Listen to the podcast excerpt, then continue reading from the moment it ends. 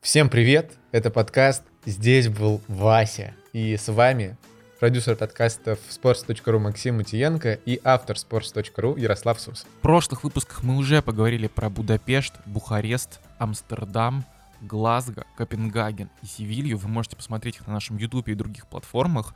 Кстати, слушайте нас, э, подписывайтесь и пишите комментарии. Мы все читаем, все смотрим и улучшаем подкаст в зависимости от того, что вы пишете. А сегодня мы будем говорить про Санкт-Петербург и Мюнхен. Этот эпизод мы делаем совместно с 1x Ставка. Здесь мы говорим о городах, где проходят самые важные матчи этого Евро. Сделать ставку на них вы можете прямо сейчас. Для этого вы регистрируетесь на сайте 1x Ставка с промокодом «Город» латинскими буквами и забираете гарантированный стопроцентный бонус на первый депозит. Бонус до 8000 рублей. Регистрируйтесь и начинайте играть. 1x Ставка – это самый высокий коэффициент. Полетели! Хотя, в общем-то, до Питера можно и на Сапсане.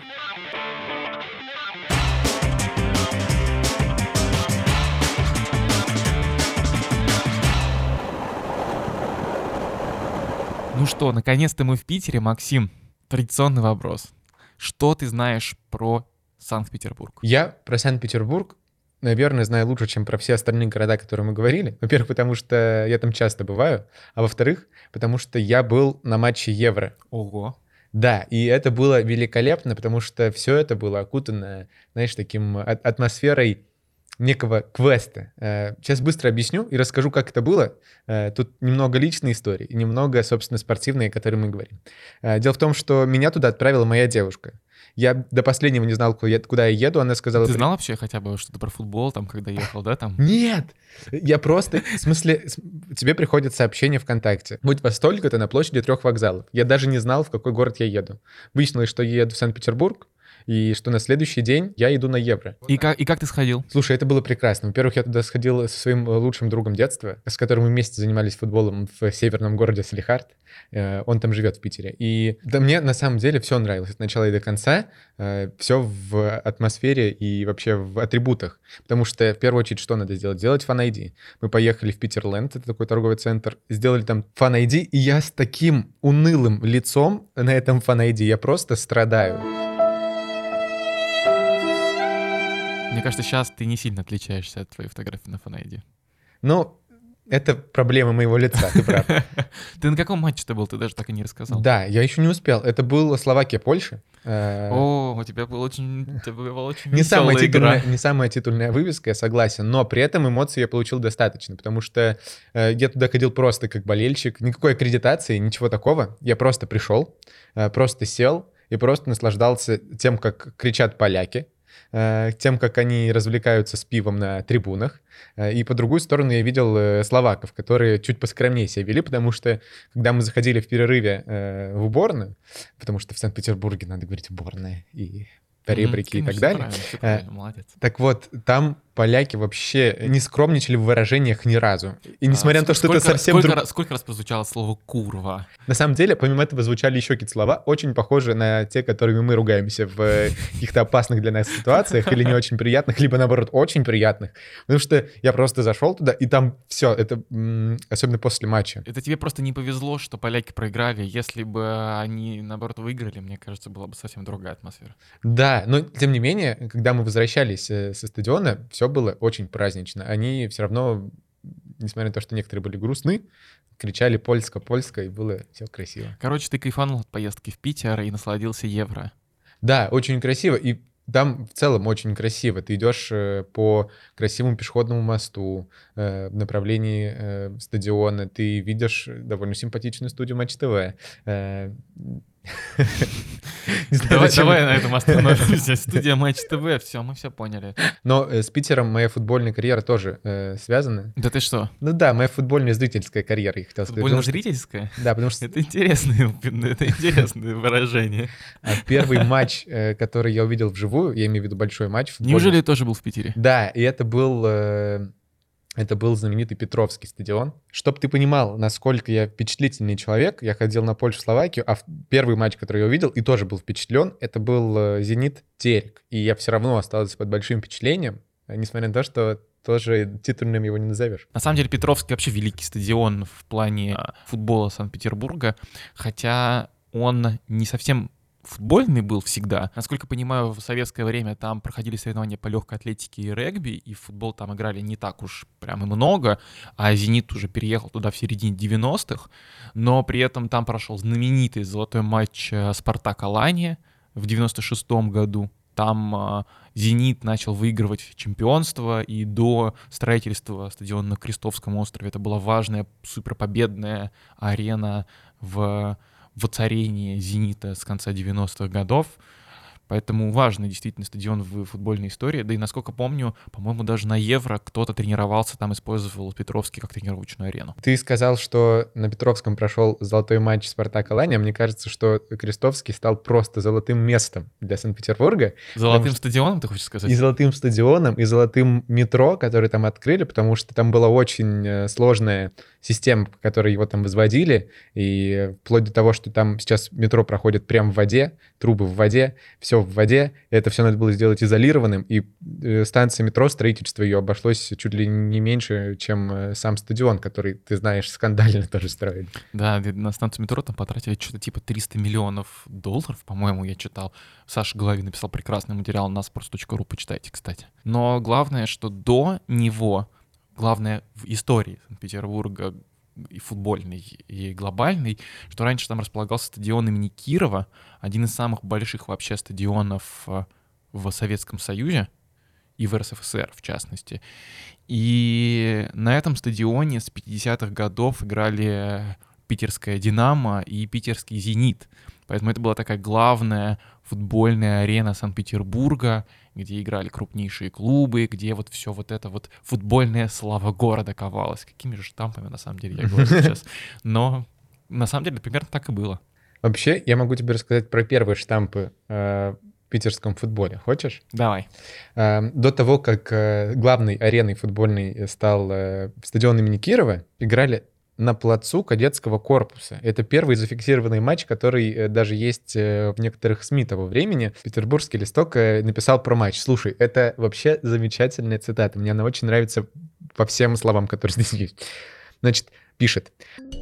В антракте публику развлекали господа спортсмены. Господа спортсмены? Да. Э, играющие в мяч. Футбол в скобочках. Э, по программе. А футбол по-русски был написан? Ну, по крайней мере, вот здесь в приведенной цитате по-английски. Э, я же сказал футбол. Это ты же должен был обратить внимание на этот акцент. Э, суть игры состоит в том, что партия играющих старается загнать шар, подбрасывая ногой, головой, чем угодно, только не руками, ворота противной партии. Площадь для игры была сплошь покрыта грязью. Господа спортсмены в белых костюмах бегали по грязи, шлепаясь, со всего размаха в грязь, и вскоре превратились в трубочистов. В публике стоял несмолкаемый смех. Игра закончилась победой одной партии над другой. Слушай, ну это звучит как немножко как цирк какой-то, а не как спорт. Ну да, там как будто шо- э, музыка из шоу Бенихила. Да, я прям представил. И они бегут по грязи и падают. Да, да, да. Мяч какой-то. Ну что-то, да, какой-то смесь деревни дураков и Бенни Хилла, да. Как будто, когда наша сборная выступает не очень хорошо, это просто дань э, первым матчем, сыгранным в Санкт-Петербурге. Первый матч — это здорово. Кстати, ты знаешь, как э, футбол вообще появился? Я так понимаю, та ситуация, про которую ты говоришь, это конец где-то 19 века. Примерно. Да, это был 79-й год. Ну, и 1800? От... Да. Ого. И, собственно, тут, наверное, очень простая история, э, по крайней мере, с которой я знаком. Э, так. В, силу, в силу того, что Питер э, — это такой морской порт, город-порт, туда заезжали англичане, и они завезли футбол, и, собственно, они и прививали эту культуру, и первыми играли в футбол. И, возможно, те самые господа спортсмены, это его э, не написано нигде, возможно, они и были как раз, как раз англичанами, которые просто решили поиграть и увлечь других жителей Питера. Кстати, когда появился чемпионат Санкт-Петербурга по футболу, он появился гораздо раньше чемпионата СССР, это было примерно в 1901 году. Тогда играли как раз команды, э, которые состояли в основном из... Э, Англичан? Не совсем. Из иностранных моряков, которые угу. работали, не знаю, в порту или просто приезжали и как-то работали в Питере.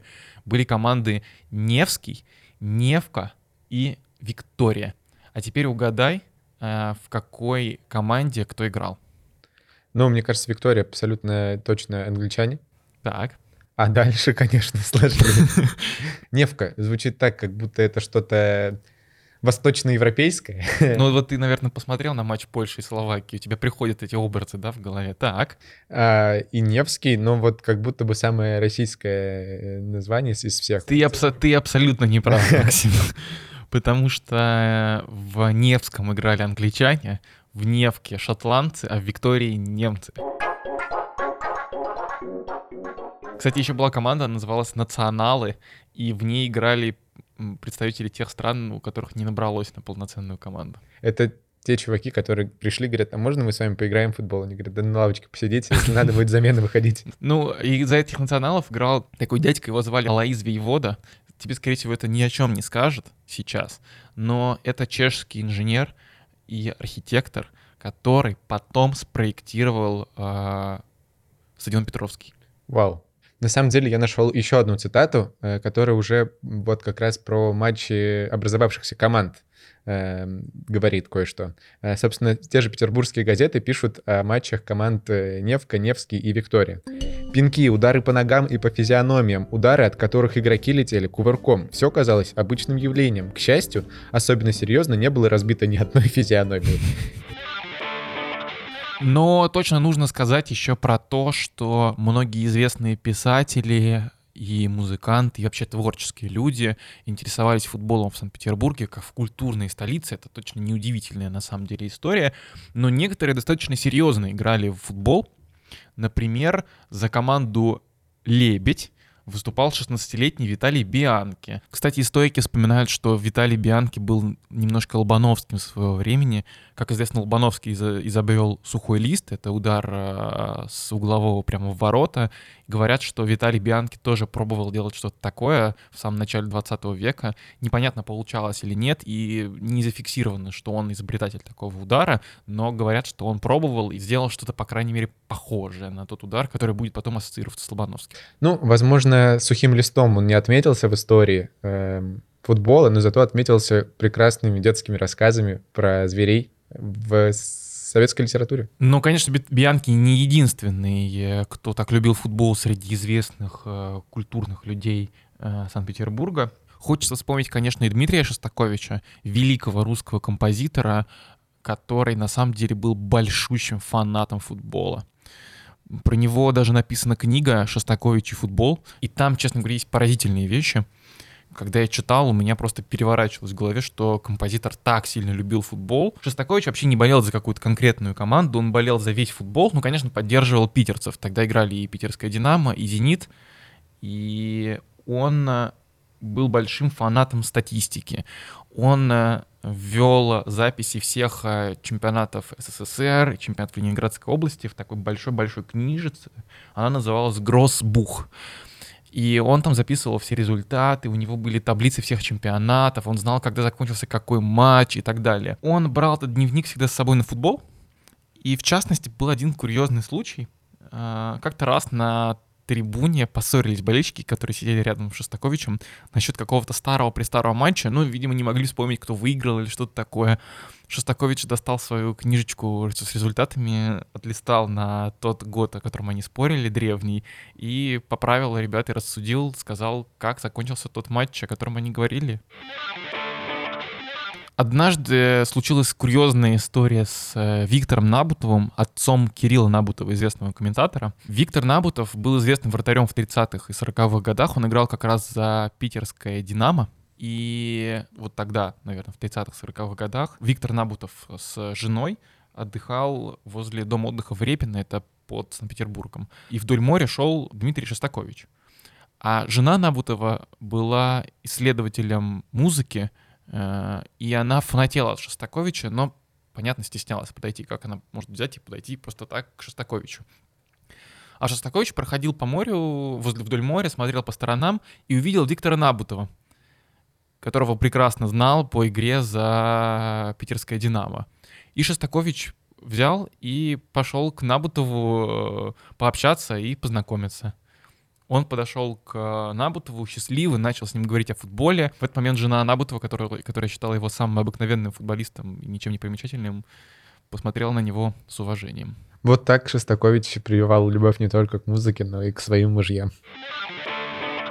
Мне кажется, важно, говоря о Шостаковиче, вспомнить еще и ленинградский футбол времен блокады, потому что Шостакович э, для многих известен э, тем, что во время блокады он работал в Ленинграде, э, писал в том числе известную ленинградскую седьмую симфонию, и вот футбол в то время, как и эта симфония, была таким, знаешь, возможностью воспрянуть духом, потому что тогда немецкая пропаганда говорила о том, что Ленинград уже мертв как город, что его уже можно захватывать, что люди пали духом. И как раз в такой ситуации э, было принято решение, собственно, сыграть матч. Это было в 42 году. Самый известный игрой стала игра 31 мая 42 года. Даже есть некоторые газетные репортажи, есть э, на стене стадиона «Динамо» памятная доска с датой матча и фамилиями этих участников. И сыграли э, матч в два тайма.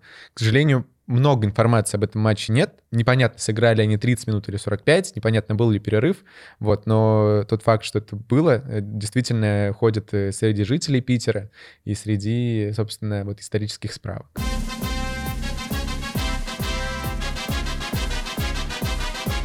Говоря про футбол и про культуру Ленинграда, нельзя не вспомнить об Иосифе Бродском и о Сергее Довлатове. Про них рассказывал Геннадий Сергеевич Орлов, знаменитый э, и великий, на самом деле, без преуменьшения, футбольный комментатор, э, связанный с Санкт-Петербургом и знаменитый в прошлом футболист. Он рассказывал очень много всегда ярких историй про этих творческих людей — потому что сам с ними был хорошо знаком. Он рассказывал, что, что если Сергей Довлатов был довольно нейтрален к спорту, то Бродский и режиссер Анатолий Найман, вот они как раз спорт скорее любили. Но тоже на самом деле по-своему. Они не были какими-то жесткими фанатами, не ходили часто на стадион, но при этом болели за отдельных людей, за ярких личностей. Вот как сейчас многие, кто следят за спортом, следят за Криштиану Роналду или Артемом Дзюбой или за кем-нибудь еще, то вот они следили за Эдуардом Стрельцовым, за Валерием Лобановским и так далее. Ну, кстати, несколько стихов э, Бродского были, э, по крайней мере, с упоминаниями футбола но хотя назвать его каким-то сильным фанатом нельзя, в отличие от Михаила Боярского. Так, да, и это знакомый персонаж мне, потому что, ну, во-первых, я живу в России, как его не знать. Во-вторых, э, быстрая история. Мой одноклассник гулял со своими друзьями по Питеру, они врезались в машину, ну, будучи пешеходами. Э, она заверещала, вышел э, Боярский и послал их подальше. А в 2018 году он примерно так же послал футбольный клуб «Зенит» и начал болеть за Тосна. Опа, это какая-то черная полоса в жизни Михаила Боярского. Ну, скорее, это была черная полоса в карьере Тосна, потому что, как известно, Тосна поднялось в РПЛ и через сезон э, закончилось. Вот, поэтому, возможно, Боярский принес им несчастье.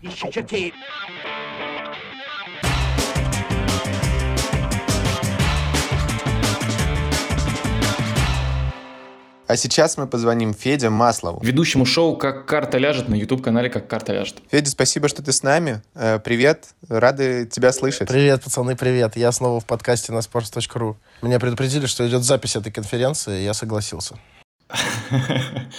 Э, Федя, ну для начала скажи, пожалуйста, ты был на а, евро в Питере, как там атмосфера, как там все сейчас происходит, насколько сильно мешают ковидные ограничения, вот это все, чувствуется ли атмосфера праздника вообще? Город украшен, город украшен всякими баннерами к евро, всякими э, табличками, то есть в принципе, если э, оказаться в центре Питера, э, то ты вряд ли вряд ли получится у тебя не понять, что в Питере проходит евро. Бельгийцы приехали, было, были бельгийцы, были, было много финнов, вот, э, было много шведов, было, были поляки и было много швейцарцев относительно вот испанцев. Испанцев, всех, которых мы встретили на четвертьфинальном матче, перед четвертьфинальным матчем, именно вот в, вокруг стадиона. На стадионе понятно, что там была такая кучка этих болельщиков, человек, наверное, с 50-100, может быть, 150, которые вот группкой сидели вокруг Манола на стадионе и поддерживали сборную Испании. Но вокруг стадиона все были, было очень много именно швейцарцев, и со многими из них удалось пообщаться, в том числе удалось пообщаться с Лукой Лукенбахом, если я правильно произношу его фамилию. Это самый известный швейцарский болельщик, который Это стал тот самый парень, после... да? Тот самый парень, да, который очень радовался э, тому, что Швейцария в конце основного времени матча с Францией сумела забить. И что касается ковидных ограничений, я так понимаю, что специально немножко оттормозили их в Питере, э, чтобы народ сумел все-таки поразвлекаться. Да, там сократили численность людей в фан-зонах, но, в принципе, только на матчах сборной России это вызвало какие-то проблемы, когда очень много людей хотело попасть в фан-зону. В остальные дни все было нормально. Плюс сейчас на четвертьфинала открылась еще же одна фан-зона. Фан-зона на Дворцовой площади. И там прям вообще все круто, уютно. Мне вот там больше всего понравилось. И несмотря на то, что очень многие, там, я знаю, что Эрмитаж был против э, такой истории, высказывались о том, что, э, вы там портите э, внешний облик города, вы гады. Вот, но на самом деле все очень тихо, спокойно, люди сидят прямо на вот этих камнях. Э, и на самом деле же во многих европейских городах именно так тоже происходит. На главных площадях города устраивается фан-зона. Это был евро, который проходит до сих пор и проходил, ну, как минимум, в Питере, где я его видел, в таком э, немножко усеченном э, формате, да, в первую очередь из-за ковида, но все равно э, я надеюсь, что никаких, что не, не, не сильно серьезные последствия будут э, в плане распространения ковида дальше у людей. Вот. Очень хочется верить, что все соблюдали Конечно, никто не соблюдал социальную дистанцию. Что я говорю? Просто хочется в это верить. Хочется верить, что последствия будут минимальны. Я думаю, что все, кто приехал в Питер, были рады. Вот там прям все собирались и тусовались до и после матча. Рядом с, э, со стадионом Альпенхаус, э, который становился на каждом отдельном матче домом для каких-то болельщиков. То есть э, перед, перед и после матча с Россией и Бельгией это был дом сборной Бельгии, потом это был дом сборной Финляндии, потом это был дом сборной Швеции. Там прям классно все по атмосфере, по движухе, все поют, прыгают, тусуются, все счастливые. Вот, мне удалось потанцевать там с карликом даже, это невероятное счастье.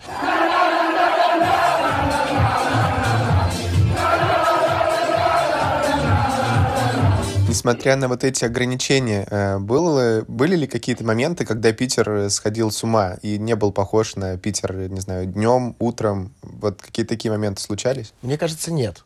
Мне кажется, нет, потому что даже после единственного победного матча сборной России против сборной Финляндии все было очень спокойно. И мы поехали, э, мы сначала поехали, поснимали, пошли поснимали финнов в этом Альпенхаусе, а потом мы поехали в центр Питера, Э, чтобы посмотреть, что творится на Дворцовой, что творится на Невском. Э, но там все было очень спокойно.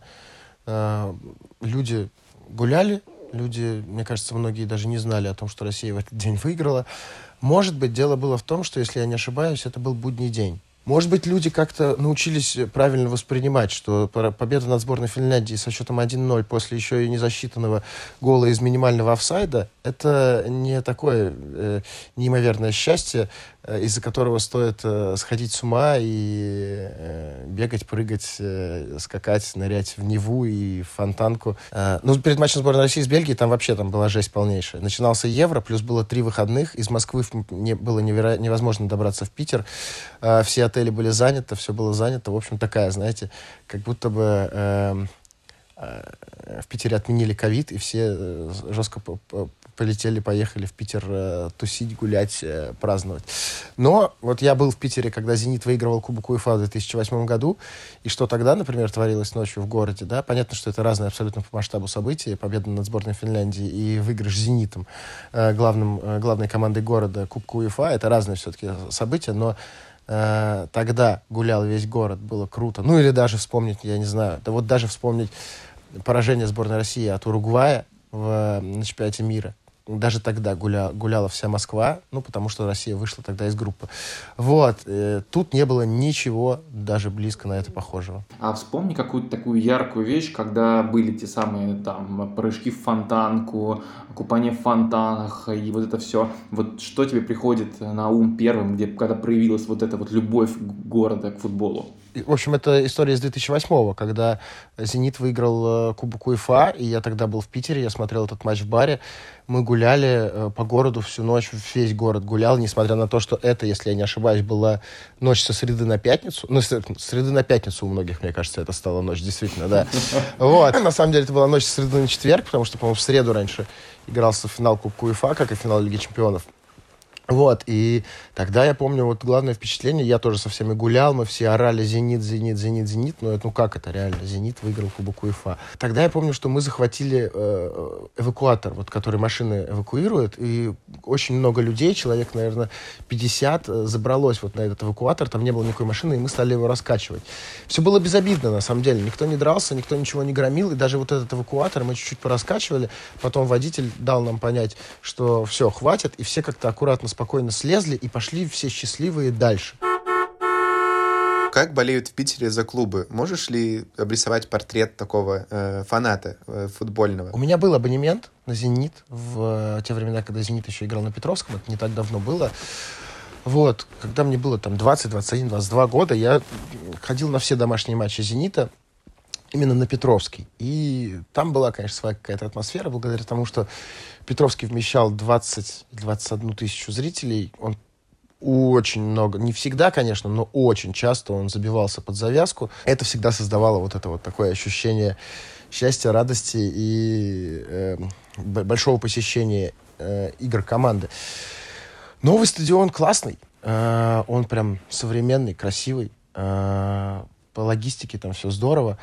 Э, мне кажется, что с появлением нового стадиона который стал вмещать больше народу. На матчи стало, стали ходить действительно те люди, которым раньше было немножечко параллельно на футбол, да, или, ну, есть футбол, есть «Зенит», и здорово. То сейчас это, знаете, это такой, пускай, опять-таки, очень сильно уменьшенный, но вариант Камп Ноу или Сантьяго Бернабео, куда э, хочется сходить, просто даже просто сходить на стадион, посмотреть, а как это вообще все выглядит, а что там, реально крыша ездит, а, действительно там нет беговых дорожек, вот это да. Вот, то, что на Петровском-то они были, эти беговые дорожки.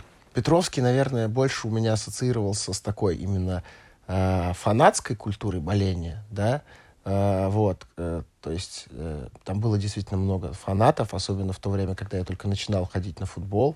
Вот, вот тех самых людей, которые не только поддержать там могут клуб, но где-то там рядом могут еще и с кем-то. Под... То есть они утром могли сойтись э, 300 на 300 с болельщиками Спартака где-то на окраине города, а сейчас прийти поддержать «Зенит» то вот новый стадион, он э, все-таки у меня ассоциируется с такой... Это как, как достопримечательность теперь город. Кто человек, которого больше всего здесь любят? Э, я думаю, что ты скажешь, что это Андрей Аршавин, но есть ли кто-то вообще из истории, нет, кого вспоминают думаю, до сих пор? Я думаю, нет, что или... даже из поколения Андрея Аршавина, я думаю, что Киржа любит больше, чем Аршавина. Э, мне кажется, да. Э, не знаю почему. Но мне кажется, просто сам по себе Саша Киржаков, он более честный, он более... Э, он такой, он больше пацан прям. Он вот такой более настоящий. Ну, условно, если бы у меня спросили, с кем бы я хотел пойти в бар и вдвоем отметить свой день рождения, я бы выбрал, наверное, Сашу Киржакова, а не Андрея Аршавина. А, раньше даже трибуны скандировали, прям поддерживали. У них была вот эта кричалка «Саша Кержаков». Ла-ла-ла-ла-ла-ла. Про Аршавина наверняка тоже что-то было, но ну, так не сразу не вспоминается. Плюс, да, Керш, ну, он всегда был, опять-таки, с клубом, и с болельщиками. Открыт, честен, всегда там дорабатывал. Про Шаву-то ничего особо тоже такого нельзя сказать, потому что, ну, ну что, у него была своя мечта уехать. Вот, он там мечтал о Барселоне, уехал в итоге в Арсенал. И оба они потом вернулись в «Зенит». Но вот почему-то, не знаю, может быть, с Аршавиным связано как-то побольше э, каких-то историй, даже не в Питере, а где-то там, в Лондоне. Вот э, в Питере есть стадионы, есть фан-зоны. Куда еще нужно обязательно сходить, если ты любишь футбол? Э, бары, заведения, не знаю, места культовые. Куда еще сходить, если ты попсовые места посетил? Мы тут с Артемом Нечаевым сняли последний выпуск влога из Санкт-Петербурга. Он вышел на YouTube-канале «Фидос» называется, и там полчаса э, мы просто идем с московского вокзала в сторону фан-зоны на Дворцовой площади, заходя в разные интересные места. Там мы посетили рюмочную, просто великолепнейшую. Там мы посетили э, дворик недалеко от э, Невского проспекта, где можно тоже посидеть, классно, атмосферно насладиться Питером. И, конечно, зашли в Пышечную, в Пельменную, все это протестили э, и рассказали э, э, людям. Так что этот... И мне уже скидывают скрины, э, люди в сторисы выкладывают о том, как они повторяют наш маршрут, вот, идут по этому маршруту.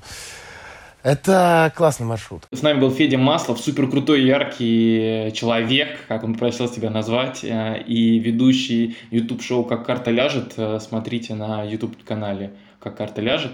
Спасибо, Федя, было очень классно и интересно. Спасибо, Ярик, спасибо, Макс. Услышимся на просторах интернета. Сегодня мы говорим о Санкт-Петербурге и Мюнхене, где прошли удивительные матчи 1-4. В полуфинал прошли 4 команды – Италия, Испания, Англия и Дания. Кто пройдет дальше? Регистрируйтесь на сайте 1x ставка с промокодом «Город» латинскими буквами, делайте вашу ставку и забирайте гарантированный стопроцентный бонус на первый депозит. Бонус до 8000 рублей. Регистрируйтесь и начинайте играть. 1x ставка – это самые высокие коэффициенты. Максим, а теперь полетели в Мюнхен. Погнали.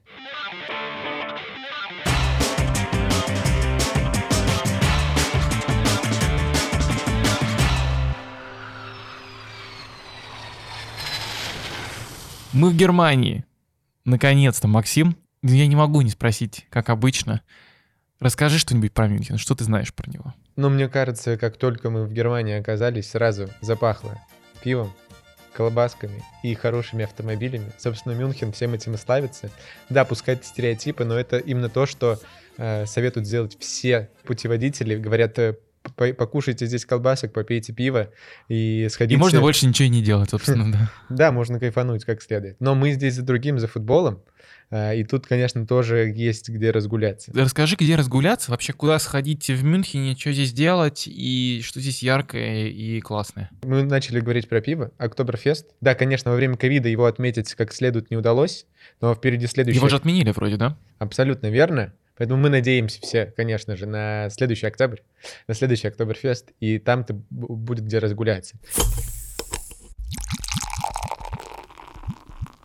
Вот. Но учитывая, что сейчас этого нет, можно сделать кое-что другое. Во-первых, я хотел сказать про новую ратушу.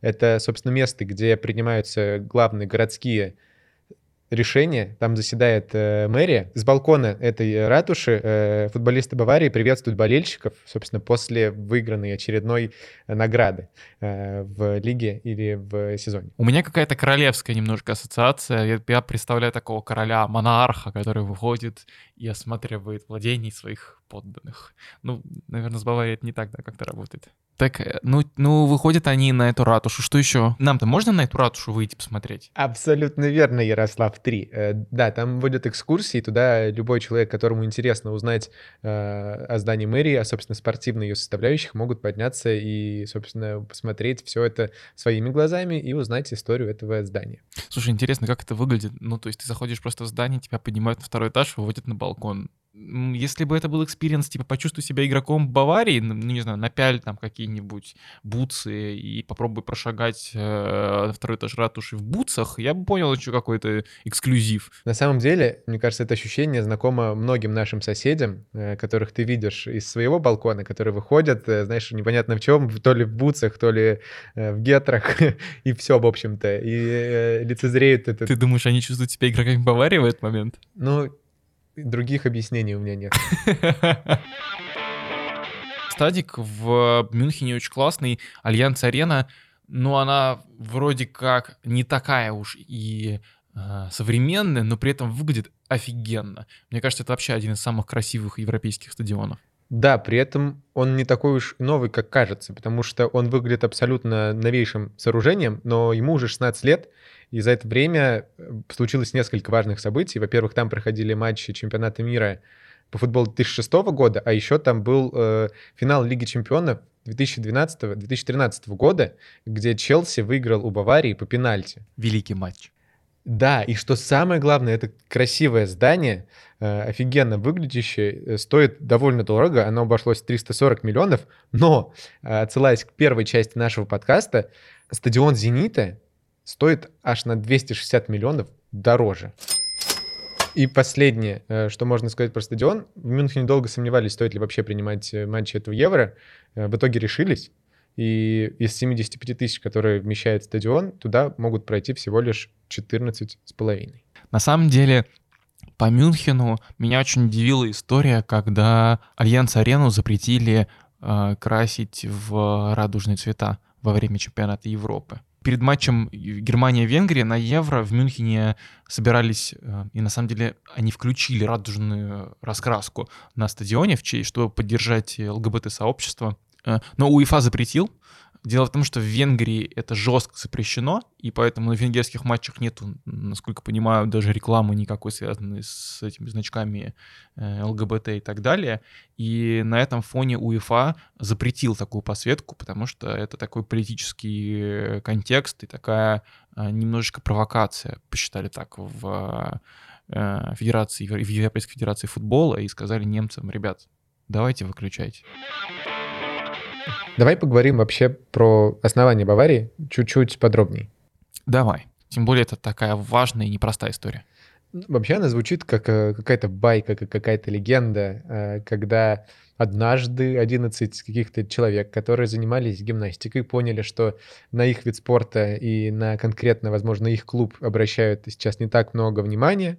Они сели в, в ресторан, в ресторанчик, который назывался Гизела, и вот так вместе один человек решили собрать футбольный клуб, который сейчас, ну, э, знает, мне кажется, каждый человек в мире, кто хоть раз слышал про футбол, э, наверняка видел э, форму Баварии в том числе.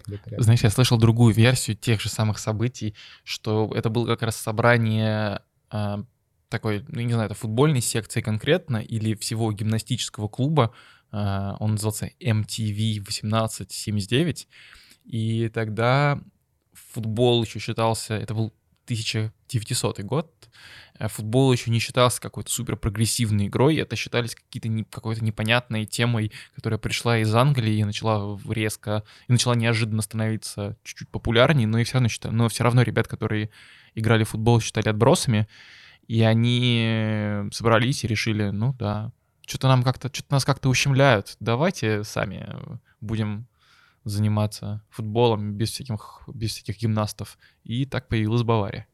Ну и, и всего 7 лет им понадобилось, чтобы добиться каких-то первых результатов, потому что в 1907 году, когда баварцы уже окончательно переехали в Мюнхен, они показали ту силу, которая есть у них, наверное, сейчас. Они обыграли местную команду Вайкер 1-8. 1-8 они выиграли свой э, вот первый матч э, с местной мюнхенской командой Вайкер.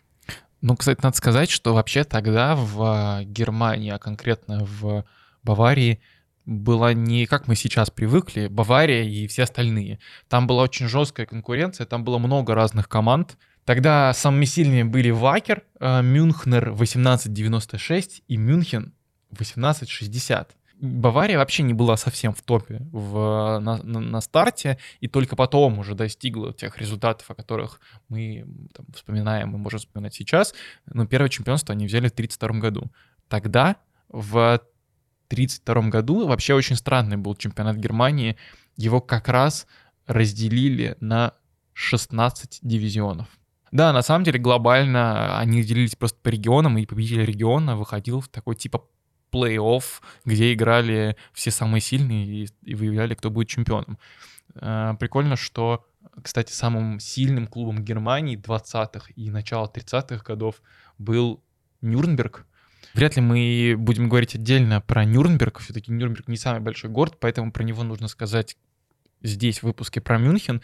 Это большой, важный очень э, клуб в истории немецкого футбола, потому что в 20-х годах это был супер гегемон, который, примерно как Бавария сейчас. Он выигрывал почти все чемпионаты, и помешало ему только вот это странное разделение на дивизионы, где уравновесились, в принципе, шансы победителей каждого дивизиона, но Нюрнберг почти всегда выигрывал свою баварскую лигу, а Бавария, по-моему, выиграла ее только один раз, как раз-таки, когда потом станет чемпионом. В 20-х годах, наверное, сейчас это непривычно звучит, но Бавария вообще не была гемоном, даже близко. Э, Бавария вообще была командой, которую, мягко говоря, не любили, просто потому что Бавария ассоциировалась с евреями, и основатели э, клуба были еврейского происхождения. И в связи с этим Бавария подвергалась гонениям в 30-е годы, а поддерживали тогда клуб Мюнхен 1860, который сотрудничал с властью. Руководитель Мюнхен 1860 Эмиль Кеттерер был нацистским палачом, проводил эксперименты над заключенными, а в это же время президент Баварии Курт Ландауэр, он вообще стал а, одной из жертв а, еврейских погромов в 1938 году. И хотя он очень многое сделал для Баварии, Бавария даже стала впервые чемпионом в 30-х годах, конкретно в сезоне 31-32. И считались действительно одним из самых прогрессивных клубов. Здесь э, тренировал э, Венгер, товарищеские матчи играли с уругвайским Пиньеролем и Барселоной и копировали их стили, а также э, смотрели на, австри... на австро-венгерские команды, которые тогда были в топе. Все э, те люди, которые были связаны с Баварией, тогда в 30-х годах закончили не очень хорошо, э, в том плане, что из-за того, что нацисты маркировали Баварию как еврейский клуб и проводили там чистки, многих игроков просто убивали, и бывали ситуации, когда в Баварии утром похоронили одного из своих футболистов, а вечером выходили на матч. И особенно хочется еще раз сказать про Курта Ландауэра. Он человек, который подвергался гонениям, и, несмотря на это, пытался максимально помогать клубу.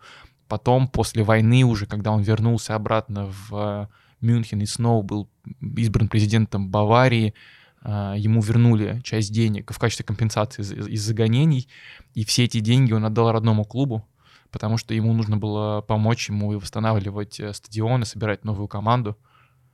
И так что сейчас э, вот этому великому э, президенту, одному из главных людей в истории Баварии в первые годы, поставлен памятник возле Альянс-арены, а в 2013 году ему посмертно присвоили звание почетного президента. Мюнхен 1860 тогда был гораздо сильнее.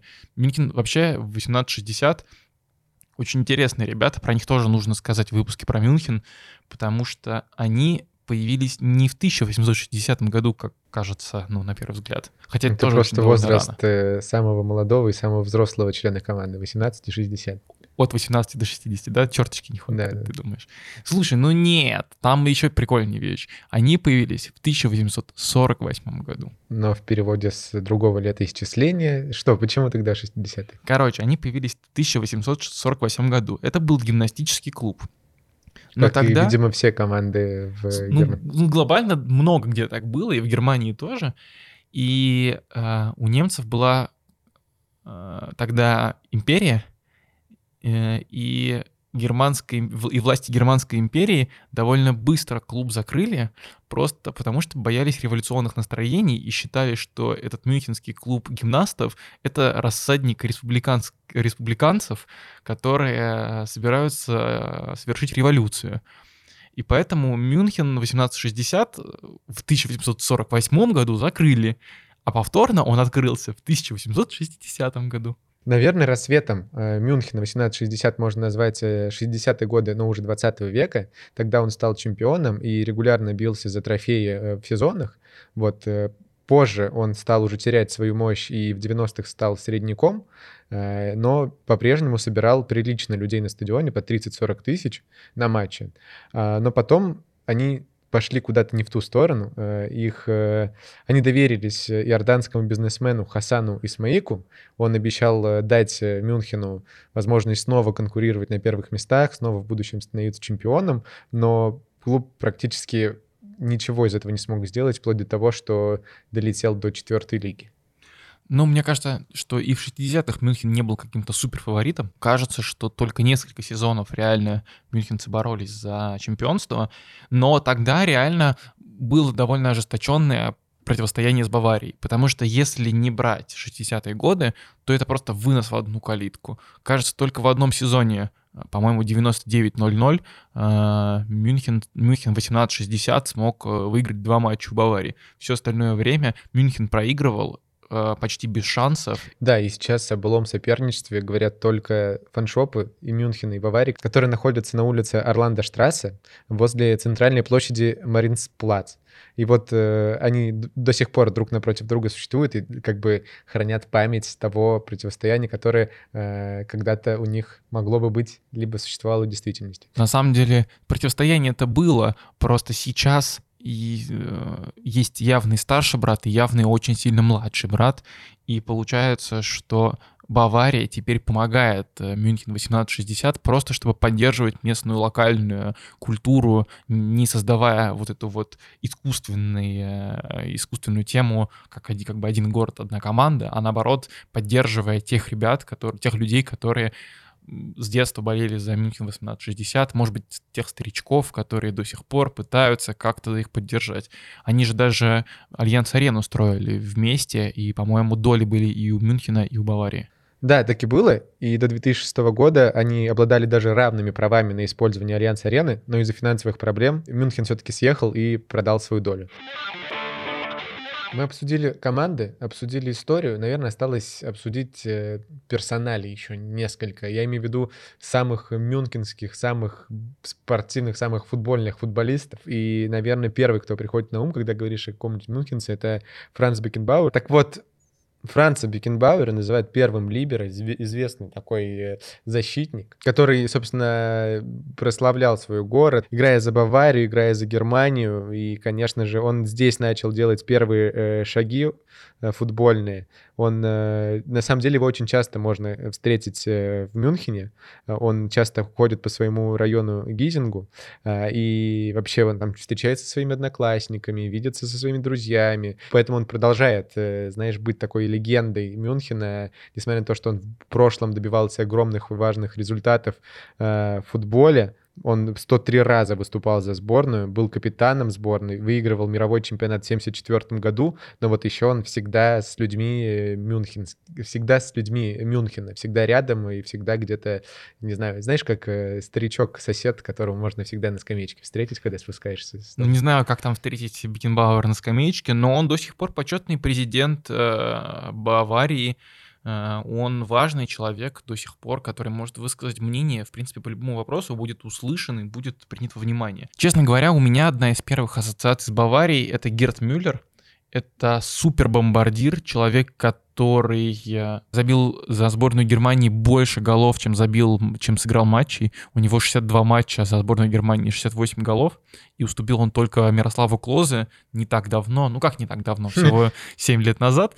Но все равно. А, и Герт Мюллер человек, который принес э, Германии чемпионат, чем, победу в чемпионате мира 1974 года, одна из важнейших фигур и Баварии, и э, сборной Германии, у меня вспоминается все-таки в первую очередь, наверное, он. И нельзя не упомянуть Оливера Канна, который тоже защищал очень долго ворота Баварии. Мне кажется, здесь э, говорить можно много о нем, но в первую очередь он, конечно, знаменит э, своим поведением, своим вот этим э, брутальным видом, своим брутальным образом. Последний матч в карьере Оливер Кан сыграл, знаешь где?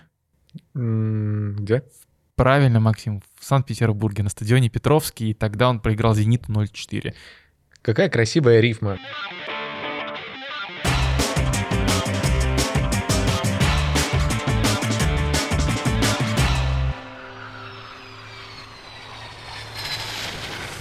А сейчас к нашему диалогу, к нашей беседе подключится Александр Пойда. Это корреспондент Матч ТВ, который весь турнир отработал в Мюнхене, пропитывался немецкой культурой, но не пивом. Об этом он расскажет еще.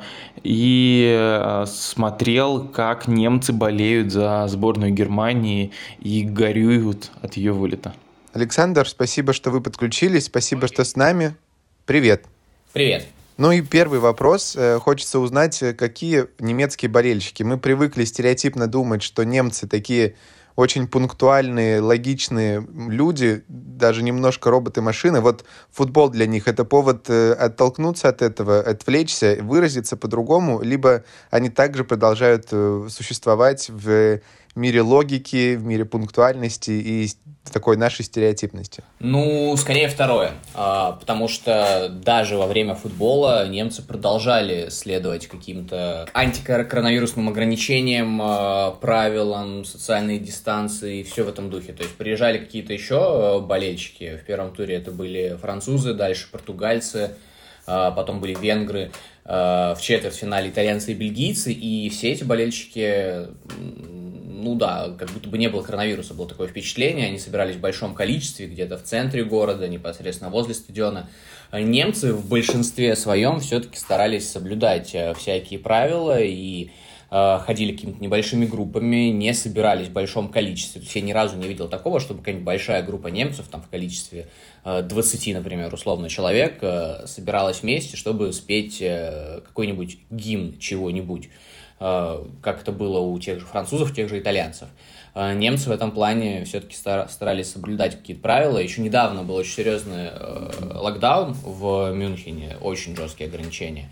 В конце мая этот локдаун сняли, какие-то вещи разрешили делать, но вот по инерции немцы продолжают этим правилам Э, следовать. Да, они очень эмоционально поддерживают э, э, свою команду, но в то же время вот как-то ушла эта массовость. Я не знаю, была она до или не, или не было этой массовости. Как мне рассказывали, что за сборную Германии немцы болеют даже сильнее, чем за свои клубы, и поэтому э, вот все эти вещи, они были до коронавирусных ограничений. Но теперь вся эта история отложила свой отпечаток, и поэтому превратилось все в то, что немцы выглядели такими немного роботизированными людьми. Слушай, а что значит роботизированными? Они не снимали маски, боялись пить пиво и никому не подходили? Как это вообще выглядело? Многие не снимали маски, да, в местах скопления людей. То есть сейчас, раньше еще нужно было по городу ходить в маске до конца мая в Мюнхене во времена самого жесткого локдауна. А, теперь э, разрешили э, по улице ходить э, без масок, но в местах скопления людей на улице маски все равно нужно носить. Но вот как идентифицировать, где есть это место скопления людей, где нет, тут, тут сложно. И поэтому большинство людей все-таки ходят без масок. Но очень много немцев все равно ходят в масках на улице, в местах скопления. То есть перед стадионом, перед Альянс-ареной многие немцы ходили в масках. Далеко не все, конечно, но тем не менее.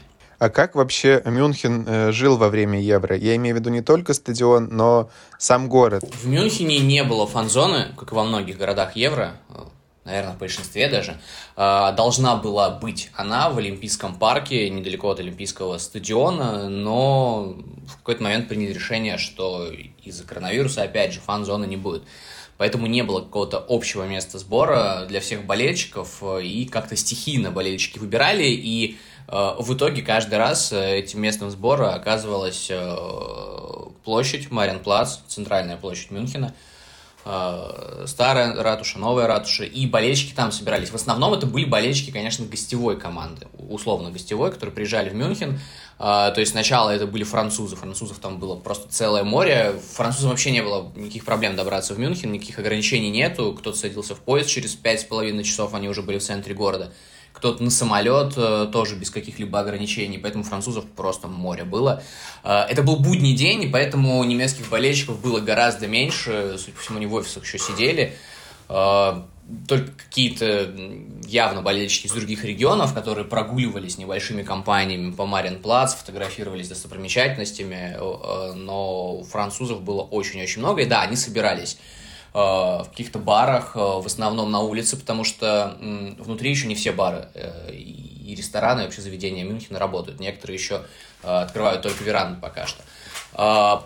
Португальцам было сложнее гораздо, потому что правительство Германии ограничивает передвижение из Португалии в Германию, и поэтому, чтобы португальцу попасть в Германию на чемпионат Европы, нужно было сдать очень много тестов, очень много каких-то бумажек заполнить но все равно их тоже было очень много, и тоже они собирались на Мариан Плац, то есть вот фан-зоной в итоге стала центральная площадь Мюнхена. Какой-то централизованной, э, организованной фан-зоны не было, поэтому болельщики просто вот выбрали центральную площадь и там собирались вот в день игры с самого раннего утра, прям большими группами, э, они там тусовались с разными людьми, я разговаривал, в том числе с Александром Меркелем, который играл за юношеские молодежные сборные Германии в Штутгарте. Я ездил к нему во время этого Евро. И он рассказывал, что за сборную немцы болеют, в принципе, сильнее даже, чем за клубы. И когда э, в Штутгарт приезжала сборная Германии раньше, и вот все его воспоминания связаны с этим, он помнит, что болельщики сборной Германии прям сильно заранее собирались на центральной площади Штутгарта, собирались на какой-то площади возле стадиона, и на протяжении какого-то продолжительного времени до матча они э, там тусовались э, тоже. Гимн, какие-то песни, какие-то кричалки, еще что-то, еще что-то, еще что-то, пиво в каком-то невероятном количестве. Но вот все это ушло у немцев э, именно из-за коронавируса. А если говорить про футбольный Мюнхен вообще, помимо стадиона и самой Альянс-арены, куда можно сходить, что делать, какие главные достопримечательности спортивного Мюнхена и такие ключевые вещи? О которых нужно знать? Ну, стикеры, да, стикеры развешиваются, расклеиваются какие-то футбольные по всему городу. И, кстати, я заметил, что стикеров больше у Мюнхен 1860 клуба, чем у Баварии. Хотя, казалось бы, не знаю, вот опять же, мне рассказывали разные люди, что в городе прям очень-очень сильно любят футбол, это очень видно в дни матча, но вот пока не было матча чемпионата Европы, казалось, что ничего такого нету. А, да, много площадок э, футбольных, да, там периодически какие-то ребята играют по вечерам, но, как Александр Меркель сказал, что есть такая же проблема в Германии, что футбол уходит с улиц, как в России. То есть, если он помнит себя в детстве, когда постоянно э, играли в футбол абсолютно везде, абсолютно все, в любое время суток, на любой площадке, то он говорит, сейчас идешь э, там, от дома куда-то, и несколько площадок за это время проходишь, они пустые. То есть футбол играть стали меньше. На время чемпионата Европы вот весь такой клубный футбол, он отошел на второй план. То есть болельщиков в форме Баварии сложно было встретить, болельщиков в форме Мюнхен 1860 было сложно встретить. Э, в обычные дни. Не матчи, да, там были разные клубы, в основном это Бавария, сборная Германии или Мюнхен 1860, какие-то люди из других регионов, э, но в остальном футбола э, как-то было минимум каких-то футбольных локаций. А ты говорил, что сейчас очень много футболок национальной сборной. С именем кого их больше всего? Кого больше всего любят в Мюнхене, в Германии? За кого болеют персонально лучше всех? Наверное, Мюллера, мне кажется. Мне кажется, больше всего любят Мюллера. Больше всего футболок с фамилией Мюллер. Мне кажется, да. Больше всего плакатов э, в поддержку э, Мюллера. Мюллер с какими-то сердечками, с его фотографией на плакате и какими-то словами на немецком. Э, наверное, да, Мюллер самый любимый. А есть у тебя футболист в этом составе теория, почему именно Мюллера любят так сильно? Ну, он крутой. Крут футбол играет в отличие от э, тех многих людей, которые есть сейчас в сборной Германии. Ну, то есть, есть условный Вернер, я не видел ни одного человека вот за все время футболки Вернера, потому что Вернер это в основном сейчас э, э, чувак, чувак, на котором смеются. Э, Мюллера любят. Мюллер яркий, Мюллер смешной. Удалось попить э, пиво баварского. Вообще, как там с этим? Там правда все это вкусно, и пиво, и колбаски, и... или это все-таки стереотип? Да, действительно, есть культ всех этих историй. А, немцы едят это в большом количестве. Во всех заведениях это есть. В магазине на кассе стоишь, пока э, смотришь, что покупают другие, и у каждого человека, который стоит вместе с тобой на кассе, есть пачка каких-то баварских вот этих вот белых э, сосисок больших. То есть это действительно так и есть. Они это едят постоянно в огромном количестве. На завтраке в э, отеле, какой-то просто необычный, обычный небольшой отель на севере Мюнхена, на завтраке есть три вида разных сосисок. Какие-то баварские, какие-то копченые, какие-то маленькие. Вот, вот. Просто обычно какой-то отель на самом отшибе. И действительно, вот есть прям этот культ э, этой еды, баварских сосисок, э, просто не мое. А, что касается пива, а, Александр Меркель рассказывал, что в любом регионе, то есть не только про Мюнхен, это про любой регион Германии, он говорит, что здесь пиво просто на завтрак, обед и ужин. А, человек завтракает где-то, он пьет пиво. В обед человек тоже пьет пиво. Там даже есть какие-то напитки пивные с пониженным каким-то содержанием алкоголя, которые люди могут выпить в течение своего рабочего дня в офисе. То есть для них это тоже нормально, потому что они без пива не представляют себе, в принципе, э, жизни, употребляют его в каком-то огромном количестве. Э, очень сильно расстраиваются, что сейчас э, не проводится Октоберфест. Он не проводился в прошлом году, он не будет проводиться в этом. Это прям для баварцев это настоящая трагедия. То есть люди, вот, вот просто мы едем с таксистом, он едет в национальном баварском костюме. Причем даже их не спрашивали они сами, а вы вот вы откуда приехали, из России, ой, а вы знаете, что такое Октоберфест? И начинали рассказывать, как это классно, как это круто, как жалко, что этого нету, и вот прям очень сильно грустят. Мы сейчас прилично, прилично сидим, но без пива, это надо отметить отдельно. Вот. Э, хотим тебя поблагодарить. В общем, спасибо, что передал атмосферу Мюнхена. Пока. Пока. Все, спасибо. Пока-пока. Это был подкаст. Здесь был Вася. И это были Максим Матьенко. и Ярослав Сусов. Слушайте нас на всех платформах, ставьте лайки и подписывайтесь, а еще пишите комментарии, мы все читаем, смотрим и анализируем. Всем пока. Пока.